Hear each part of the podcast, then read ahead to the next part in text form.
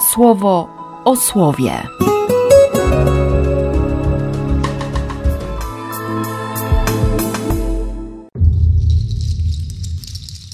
14 października, czwartek. Z listu do Rzymian. Teraz natomiast objawia się sprawiedliwość Boga niezależna od prawa, mająca poświadczenie w prawie i u proroków. Sprawiedliwość Boga względem wszystkich wierzących dzięki wierze w Jezusa Chrystusa. I nie ma tu różnic. Wszyscy bowiem zgrzeszyli i uchybiają chwale Bożej a dostępują usprawiedliwienia za darmo z Jego łaski, dzięki odkupieniu w Chrystusie Jezusie. Bóg zawczasu ustanowił go ofiarą przebłagalną przez Jego własną krew, ze względu na wiarę, dla pokazania swojej sprawiedliwości przez odpuszczenie wcześniej popełnionych grzechów, przy zwlekaniu Boga z pokazaniem swojej sprawiedliwości dopiero w obecnym czasie. Tak zatem jest On sprawiedliwy i usprawiedliwia tego, kto opiera się na wierze w Jezusa. Gdzie zatem podstawa do chełpienia się? Została wykluczona. Przez jakie prawo? Uczynków? Nie, przez prawo wiary. Liczymy bowiem na to, że człowiek dostępuje usprawiedliwienia przez wiarę, niezależnie od uczynków prawa. Czy Bóg jest Bogiem tylko Judejczyków? Czyż i nie pogan? Oczywiście i pogan, skoro jeden jest Bóg.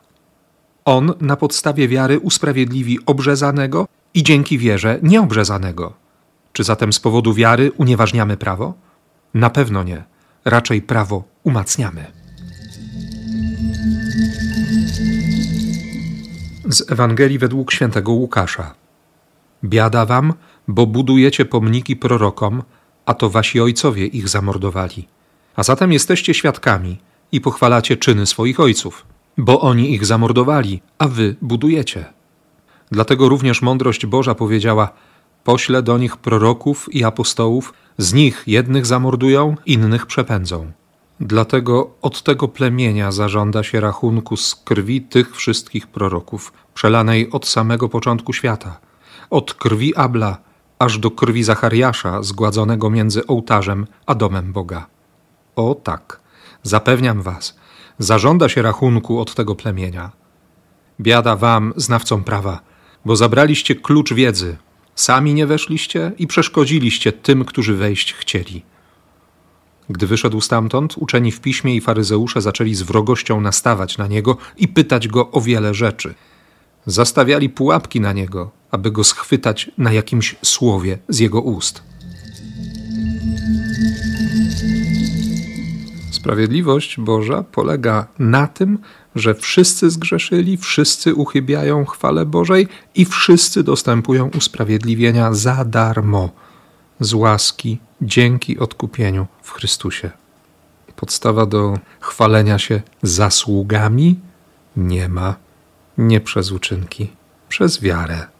Bóg jest Bogiem wszystkich, którzy uwierzą. I świetna konkluzja w 31 wersecie. Czy zatem z powodu wiary unieważniamy prawo? Na pewno nie. Raczej prawo umacniamy. I nie dlatego, że to prawo jest taką twierdzą, której nie można ruszyć, ale dlatego, że ono stanowi kręgosłup, że jest fundamentem. Bo chodzi o prawo, które opiera się na szema, słuchaj, będziesz kochał. Uwierz, lech lecha, wyjdź dla siebie, wyjdź. Daj się poprowadzić. To wszystko, co można czytać w życiu Jezusa. Absolutnie wszystko. Ale oczywiście niektórym się to nie będzie podobało. Będą go pytać, będą zastawiać pułapki, żeby schwytać na jakimś słowie. Zamiast chwytać słowo z jego ust, to próbują schwytać jego na jakimś błędzie. Zamiast uwierzyć, zamiast przekonać się, przekonać siebie, że dzisiaj jest dzień zbawienia, że wcale nie trzeba się wiązać historią. Jasne, nie wolno o niej zapomnieć. Ale ani w przeszłości nie jesteśmy, ani w przyszłości. Jesteśmy teraz. I teraz możemy wybierać nawrócenie, teraz możemy wybierać łaskę. Teraz możemy dać się zbawić.